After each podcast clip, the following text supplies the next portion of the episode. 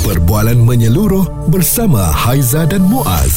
Pagi on point, cool 101. Semasa dan social. Bila sebut mengenai sistem pembelajaran di Malaysia ni, saya rasa kalau tanya kepada ibu bapa yang anak-anak mereka ada di sekolah ni kan, mm-hmm. pelbagai input, pelbagai pandangan yang telah pun diberikan. Lihat sajalah di media sosial bila ada saja uh, kekeliruan ataupun mengenai prestasi anak ni, huh, ibu bapa memang ada pendapat yang tersendiri. Ya, katanya sekarang ni PSA dah tak banyak eh budak-budak ni jadi pemalas. Mm-mm. Lepas tu bila kita tengok macam-macam uh, isu tular kat media sosial, uh, kenapa soal soalan anak saya ni kita tengok dia baru dah jam 4 soalan tu soalan kebat macam budak tingkatan 5 punya je mm-hmm. ah, macam-macam lah kan komplain-komplain yang ada lepas tu bila tengok anak-anak balik kat rumah ah, tak mentelaah buku pelajaran sibuk mm-hmm. dengan bermain kenapa jadi ini yang kita nak lihat sistem pembelajaran sekarang adakah perlu uh, kita uh, ubah mengikut peredaran masa kalau mm-hmm. kita tengok di luar negara dia bermula dengan nak tingkatkan sasiah diri anak-anak dulu Betul. Uh, nak build dia orang punya keyakinan, Mm-mm. nak memantapkan lagi skill mereka.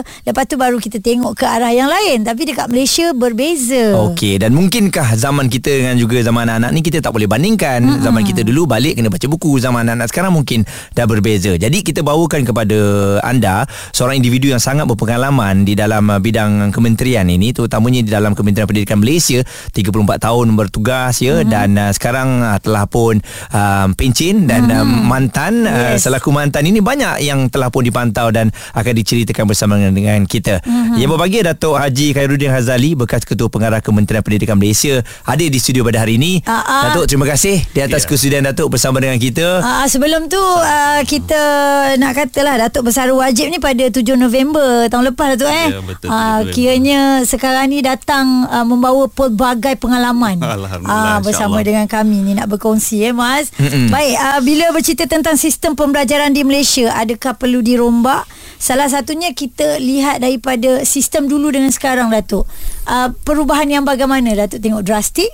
Okey, Alhamdulillah. Terima kasih pertama kepada Cool 101 kerana menjemput saya untuk berkongsilah pengalaman selepas 4 bulan bersara ialah banyak perkara lah yang saya boleh imbas kembali mm-hmm. uh, apa yang berlaku dalam sistem pendidikan. Uh, baru nak Ta- rehat dah kena cerita. Uh, baru nak rehat. Tapi apa pun uh, pendidikan ni tak akan hilang lah yeah. daripada jiwa masyarakat kan? dan khusus bagi diri saya 34 tahun tu sangat terkesan lah.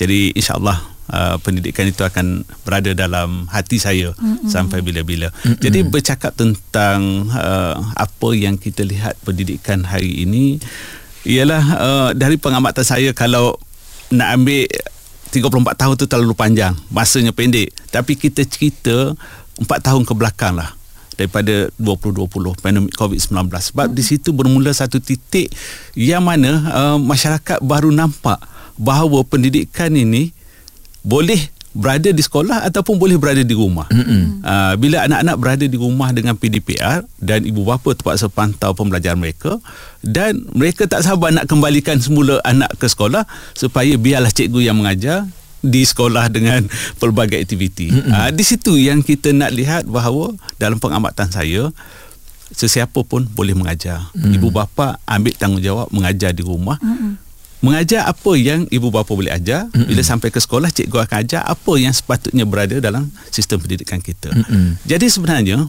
uh, sistem itu tidak salah sistem masyarakat tak salah sistem pendidikan tak salah tapi yang mungkin kurang ialah sikap individu itu terhadap sistem mm. ha, jadi kalau kita berada di rumah masa pandemik COVID-19 PDPR ibu bapa lah kena ada disiplin untuk mendisiplinkan anak-anak mengadap mungkin secara dalam talian hmm. ataupun buku-buku bahan yang ada di rumah. Betul. Jadi bila pergi ke sekolah, gurulah kena ada disiplin, kena ada uh, semangat, kena kena ada keikhlasan untuk dia mendidik anak itu hmm. supaya keluar semua potensi. Jadi ceritanya ialah bagi pendidikan ni satu je yang ada dalam diri anak itu ialah potensi. Hmm. Ha, semua orang kena ingat dalam diri seseorang individu itu ada potensi. Jadi macam kita Macam Haiza Muad hmm. Ada potensi Mungkin masa kecil dulu Tak tahu satu hari Nak jadi pengacara di radio hmm. Tapi Akhirnya Di sinilah kita hmm. Dan saya pula pun sama. Jadi kita kena ingat potensi anak itu kena ada orang yang boleh mengeluarkan potensi mm-hmm. itu. Responsif menyeluruh tentang isu semasa dan sosial. Pagi on point bersama Haiza dan Muaz di Cool 101 sistem pembelajaran di Malaysia sama ada perlu dirombak ataupun tidak. Mm-mm. Tadi bersama dengan kita uh, Datuk Haji Karudin bers- uh, yang bersama dengan kami ni adalah bekas Ketua Pengarah Kementerian Pendidikan Malaysia berkongsi tentang sistem pendidikan tak salah. Uh, tetapi orang yang nak menerima sistem ini uh, mungkin agak terkejut dan um, apa yang kita lihat nak kena korek potensi yang ada pada anak-anak itu. Jadi di mana potensi anak-anak tu nak dibawakan oleh ibu bapa tu kita nampak agak hmm. mencabar lah Muaz. Betul. Datuk hmm. adakah kita bila sentiasa menyamakan zaman ayah dengan mak dulu tak macam ni. Zaman dia dah lain lah. Jadi itu yang ada ada jadi masalah kepada kita sebagai bapa sebenarnya. Okey. Sebenarnya kita selalu nak banding dengan zaman kita kecil dengan zaman anak kita kecil. Mm-mm. Zaman kita kecil hidup kita susah. Kalau saya ni orang kampung, mak bapak uh, bekerja kampung, jadi dia dah membesarkan kita nampak tak? Orang kampung dulu dia besarkan anak dengan nilai-nilai. Hmm. yang dia mampu hanya pesan saja kat kita untuk pergi sekolah belajar dapat ilmu. Dia kata jaga diri baik-baik kan? Hmm. uh, main baik-baik sebelum maghrib balik. Jadi semua itu nilai. Dia ajar nilai dulu kita pergi sekolah cikgu ajar kita ilmu. Kena cubik lah kena rotan apa semua. Tak cakap kat mak ayah sebab kalau cakap pun mak ayah akan tambah balik sebab dia nak tahu kita pandai untuk dapat kerja nanti. Mm-hmm. Ha, mm-hmm. Tapi hari ini dah berbeza. Di rumah, mak bapak macam kita lah, kita dah bijak pandai. Kita pun boleh ajar anak kita, kita boleh bagi pelbagai kemudahan. Jadi, kadang kita kadang terlupa nilai-nilai itu di dah kurang dalam masyarakat kita hari ini. Mm-hmm. Jadi kita kurang pesan, kita biarkan dia berlalu begitu. Jadi bila hilang nilai, akhirnya uh, ada sikap-sikap yang tak berapa elok tu kita kata eh pergi sekolah buat apa? Belajar apa ni? Mm-hmm. Uh, sebenarnya kat sekolah sama je cikgu dulu sampai sekarang pun ajar ilmu dalam bidang-bidang mata pelajaran tertentu. Mm-hmm. Uh, tapi beza kita dengan anak mungkin kad nilai itu dah berkurangan. Jadi apa yang penting sekarang kita kena galas sama-sama. Sistem itu mungkin sistem lama dulu pun taklah semantap sekarang. Mm-hmm. Tapi mantapnya ibu bapa dan guru. Mm. Ha, jadi sekarang ni kita kena mantapkan di kita sebagai ibu bapa di rumah dapat bentuk anak dengan nilai dan cikgu-cikgu pun bila dapat anak yang baik, anak yang berdisiplin, tentu dia bersemangat untuk mengajar dan anak juga akan jadi hebat hmm. uh, pada masa akan datang. Jadi bila kita bercakap pertukaran sistem ni bukan perkara mudah. Hmm. Tukar sistem untuk orang memahami sistem tu satu hal. Bila sistem dah faham nak budayakan sistem tu menjadi satu yang baik pun satu masa yang panjang. Mm-hmm. Sebab benda baru. Kan? Benda baru. Yeah. Ha, mm-hmm. Jadi bagi, bagi saya lah yang dah lama dalam sistem, sistem tu kalau ditambah baik dia akan tambah berperingkat-peringkat. Tapi kita yang menyambut ini buat dengan sebaik yang mungkin. Mm-hmm. Okey, saya bagi contoh lah masa mm. saya jadi KP, ada dua perkeliling surat perkeliling yang saya rasa uh, sangat uh, bersyukurlah dapat dikeluarkan. Pertama SPI uh, 5 2023. Kalau Google tengok ialah um, apa pengurusan minggu pertama persekolahan. Hmm. Dulu kan masuk hari pertama waktu kedua dah mengajar. Hmm. Pang pang pang. Mak bapak kena balik tinggalkan hmm. anak. Hmm. Tapi mulai tahun 2023, seminggu tu kita bagi untuk ibu bapa mengenali cikgu, hmm. anak murid kenal sama dia, ada aktiviti yang lebih santai. Kenapa? Hmm. Kita tak ubah sistem, tapi kita ubah satu minggu je untuk ibu bapa rasa selesa meninggalkan anak di sekolah uh-huh. dengan rasa kasih sayang rasa uh, uh, hubungan erat dengan cikgu minggu orientasi lah minggu kan? orientasi yeah. lah bila yeah. dah kenal macam tu semua orang happy nak pergi sekolah uh-huh. cikgu pun rasa dekat dengan uh, apa tu ibu bapa Parents, jadi yeah. uh-huh. uh, kita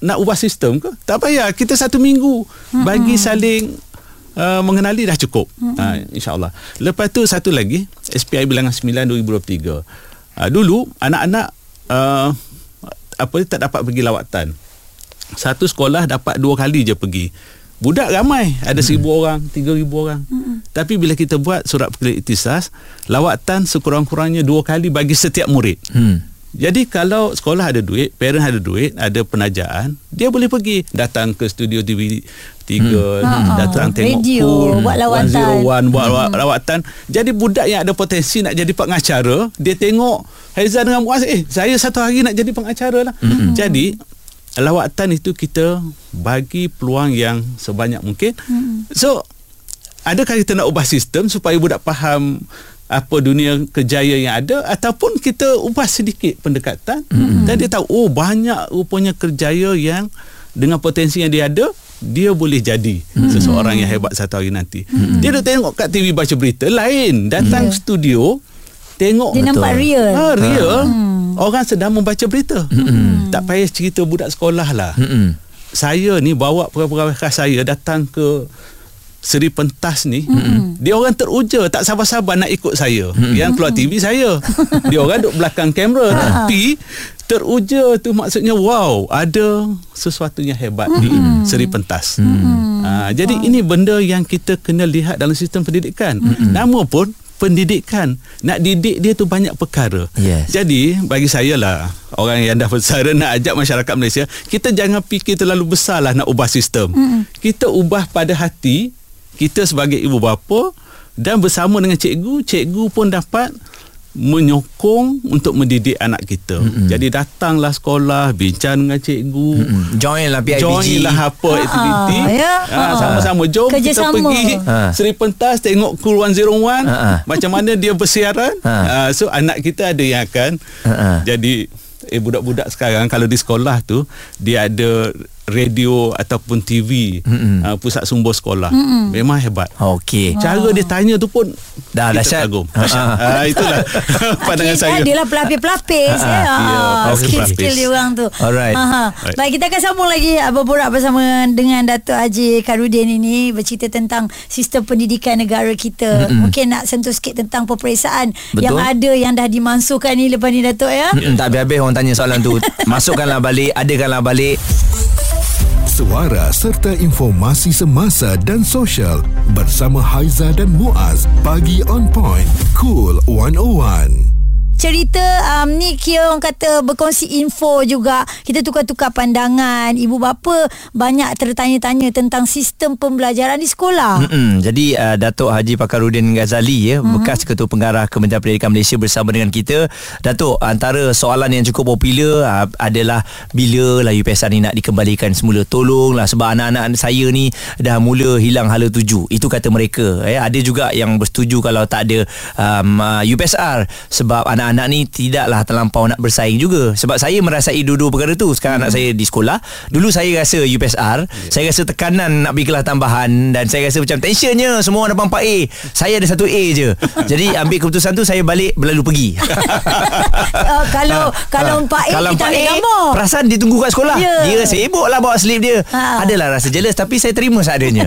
Tapi sekarang anak-anak kita dia tak ada dah timbul rasa tu. Ha, tapi apa pula the next bila dah tak ada UPSR ni tu Baik. Yang satu A itulah sekarang suara dia didengar di seluruh dunia. Oh, Alhamdulillah. Yang tak ada A pun didengar. Yang tak ada A pun didengar di seluruh dunia. Ya, ya. Ha, itulah hebatnya manusia ni. Sebenarnya bukan pada A letaknya. Bukan pada peperiksaan. Saya ambil satu contoh lah. Yang paling mudah lah. Yang daripada berzaman mak ayah kita, tok nenek kita sampailah kita hari ini, ada satu benda yang belajar tanpa periksa. Mengaji Quran. Ya. Tanpa periksa. Ni nak masuk Ramadan ni semua orang akan mengaji khatam Quran. Mm-mm. Tak ada periksa tapi kenapa bila masuk Ramadan mengaji sampai khatam? Mm-mm. Tak ada periksa tapi kerana benda tu ada dalam hati Mm-mm. maka dia akan buat dengan ikhlas dan dia guna setiap hari. Jadi sebenarnya periksa ni bukan penentu segala-galanya. Mm-hmm. Cuma macam uh, saudara Muaz cakap tadi lah sampai malu ambil result satu A tu kan.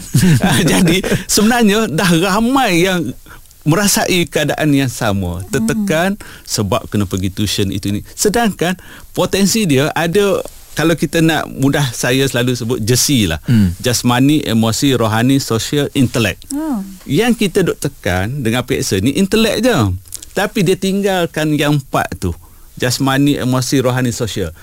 Tapi kalau betul-betul kita develop empat itu, insya-Allah I intelek tu akan datang. Hmm. Jadi ibu bapa jangan lupa anak kita mesti pakai jersey yang lengkap. Jangan duk pakai jersey yang tak ada lengan. Faham. I saja kan. Faham. Ha, pakai jersey yang cantik. Jadi periksa ni ada ganti dia pentaksiran bilik darjah.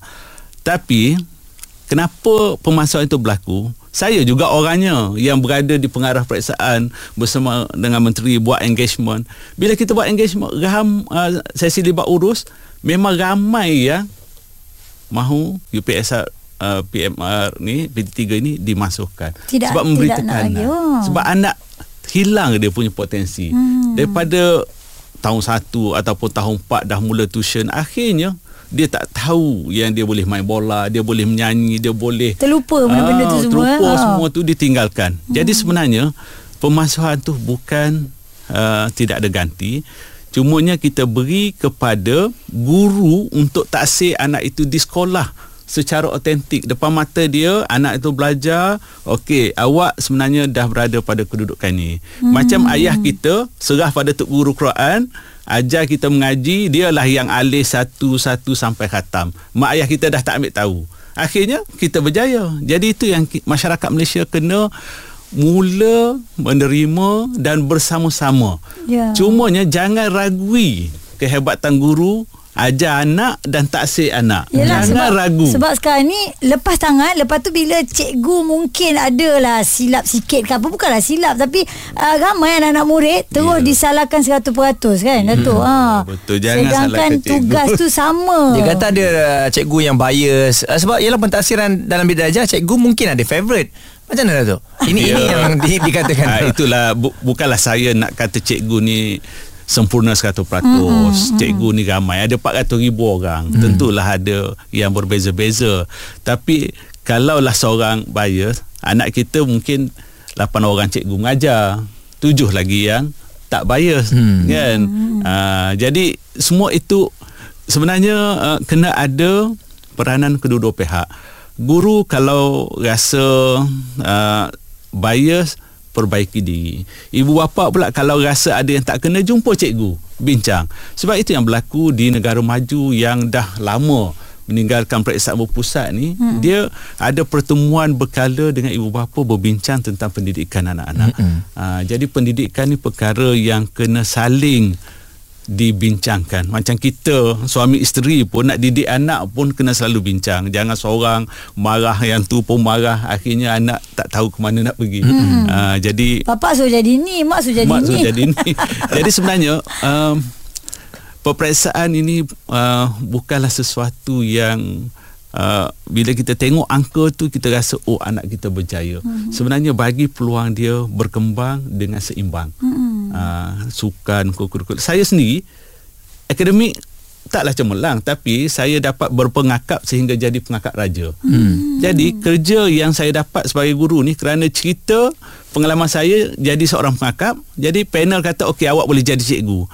Saya pun tak tahu bila saya jadi cikgu punya akhir saya akan sampai ke kursi KPPM hmm. sebagai pemimpin dalam pendidikan. Hmm. Jadi kalau tanya saya, Datuk kat mana Datuk boleh uh, belajar memimpin satu negara?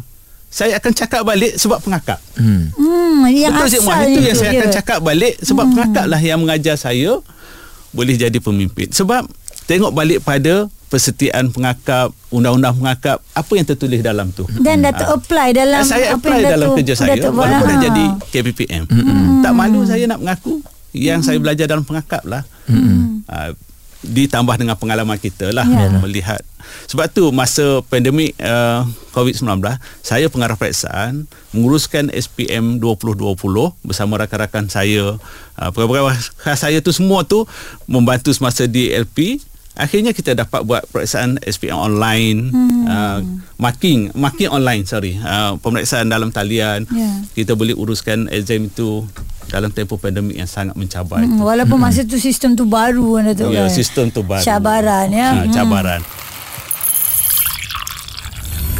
Perbualan menyeluruh bersama Haiza dan Muaz.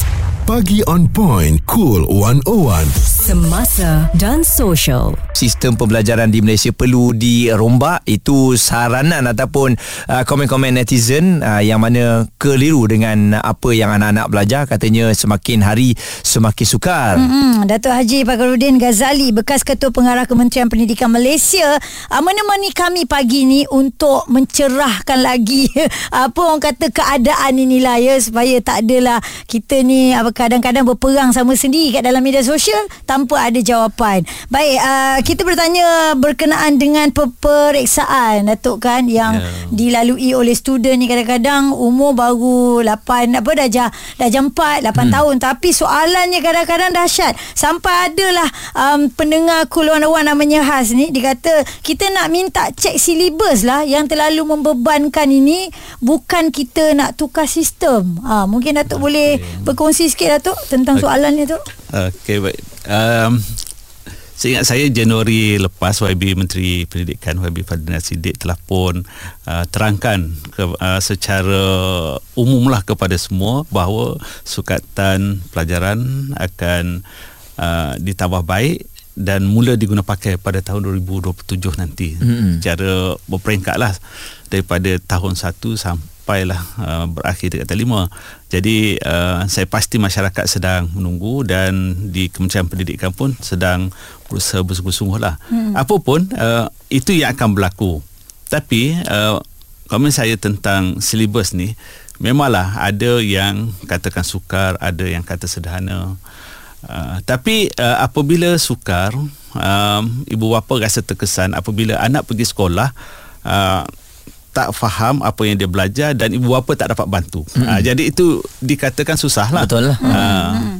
Tapi ada sebilangan kita pula dapat masuk universiti kadang belajar pun tak tahu apa yang lecturer ajar kita masuk library buat rujukan kan pun tak berapa nak faham tapi masuk periksa kita cubalah jawab akhirnya kita dapatlah segulung ijazah kan uh, itu lagi susah lagi tak tahu apa kan jadinya sebenarnya susah ni akan ada sentiasa dalam hidup kita ada orang tu dia dah apa ni belajar bekerja berkahwin berkahwin lagi tak ada silibus apa pun terus tahu dapat anak terus nak kena jaga sampai dia dewasa hmm. jadi ada benda tanpa silibus pun boleh buat ada benda tu silibus lengkap pun tak faham-faham hmm. kan jadi balik semula kepada ceritanya Sukar tu tetap ada. Hmm. Cumanya dia banyak faktor yang mempengaruhi. Ada faktor tu perlu cikgu cekap dalam satu-satu ilmu tu mengajar dengan cara yang kreatif. Mm-mm. Saya baru balik dari Terengganu. Uh, Beca, uca, beri ucap tamu dalam kajian tindakan uh, seminar kajian tindakan inovasi dan 3 minute pitching itu adalah guru-guru yang memang kreatif dia memikirkan macam mana nak ajar satu-satu subjek tu dengan kreatif dan jadi mudah mm-hmm. maksudnya yang susah jadi mudah kalau ada guru yang kreatif yang inovatif uh, jadi kita pun sama sebagai ibu bapa kita kena sokong anak kita mungkin kalau kita tak mampu mungkin kita bersama dengan sekolah cari jalan macam mana supaya cikgu yang ada kat sekolah anak kita belajar tu bersemangat untuk mereka meningkatkan kemahiran hmm. uh, untuk mengajar Uh, ataupun ada kalangan ibu bapa hari ini yang memang hebat pun dalam bidang-bidang tertentu hmm. bersama-sama. Ada asrama penuh yang jemput pun ibu bapa untuk datang mengajar. Uh, anak di waktu senggang dia hujung minggu ke malam ke hmm. demi nak memberikan kefahaman. Hmm. Jadi sebenarnya ilmu ni memanglah lagi tinggi, lagi susah ilmu itu kita belajar, lagi yakinlah kita nak menempuh cabaran akan datang. Hmm. Boleh nak mudahkan tapi esok kita jumpa dengan susah balik. Maknanya Sebab lebih baik susah dulu lebih lah. baik susah belajar daripada tu sama juga mm-hmm. mengaji boleh je baca basic-basic. Mm-hmm. Tapi kalau kita mengaji dengan cara bacaan yang betul kan orang pun nak dengar bacaan kita semayang pun jadi kusyuk. Mm-hmm. Kan mm-hmm. itulah. Yeah. Jadi kita pilih. Jadi nak kata susah tu ialah esok rombak dah jadi mudah ada pula orang lain kata Ha-ha. susah. Bet- ha. Takkan nak turun ke Ha-ha. bawah. Ada yang kata Eh kenapa senang sangat pula ni Anak saya ni asyik dapat A je Ah, ah. Eh, Ular memang eh. begitu. Ha, ha. Sebab silibus ni dia dia ada rujukan dia banding dengan negara lain negara Ha. lain dah belajar sampai level mana Ya. kita tak boleh pula orang lain dah belajar uh, dah sampai apa tu uh, apa ni macam mana level SPM kita orang lain Hmm. Uh, dah belajar di tingkatan dua kata hmm. tingkatan satu eh, macam mana hmm. macam kita terlampau dah maksudnya perbandingan tu menunjukkan bahawa kalau di negara lain belajar di tingkatan tiga kita di Malaysia pun di tingkatan tiga juga. Hmm. Ha. Jadi kalau Datuk tengok memang oleh kerana sebab-sebab macam ni lah akhirnya ibu bapa lebih rela bayar uh, sekolah swasta berbanding dengan sekolah kebangsaan. Sebab tak nak pening dengan sistem. Ha. Pandangan Datuk macam ha. mana? Yalah itu atas kemampuan tapi tak semua sebab majoritinya tak mampu.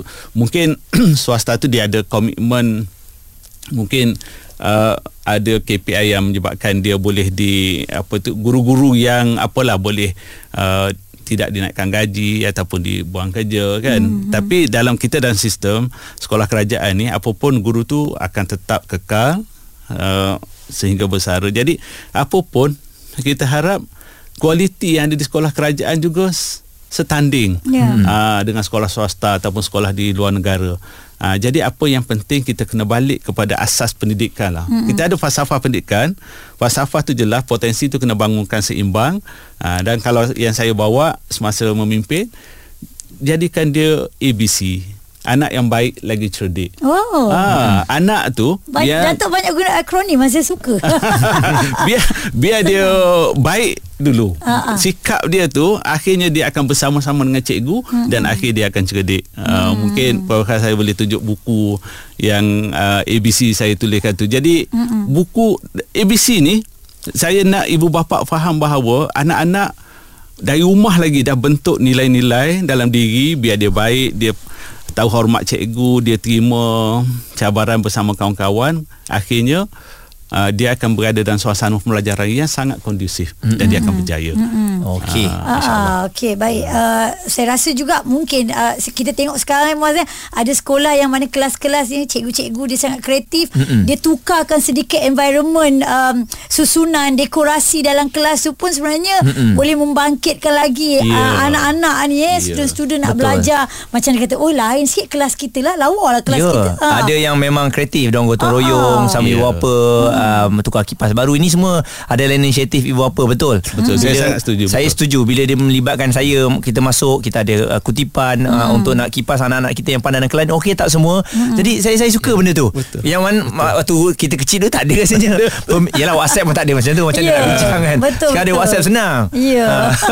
Ezra Muaz uh. saya baru balik daripada sekolah orang asli uh-uh. di SK Sungai Berua di uh, Terengganu dulu dua tahun lepas saya pergi dia menari sewang masuk dalam dewan mm-hmm. dia pandang ke dinding tapi bila saya pergi hari itu Masuk dewan tu Wah semua dengan wajah yang ceria Menari Menyanyi lagi Apa tanda dia? Maksudnya tak, Keyakinan diri ke? Dah ada ah? Ah, Bila kita pergi Dia dah kenal kita Dia tahu kita Bawa sesuatu Untuk menggembirakan hmm. Dia belajar tu Dia datang keyakinan hmm. ah, Itu murid orang asli Yang orang bercakap boleh tercicir Mm-mm. kan tak nak datang sekolah dah berbeza ya yeah. uh, bila saya tanya uh, pergi ke sekolah menengah pula budak masa tu dia tahun 6 sekarang dah tingkatan 2 saya bercakap dengan dia dia menjawab kenal saya tak kenal dia kata hmm. pernah datang sekolah saya hmm. uh, dia, maksudnya kita tidak boleh buat persepsi pada anak-anak mm ni uh, mm. pada satu tahap yang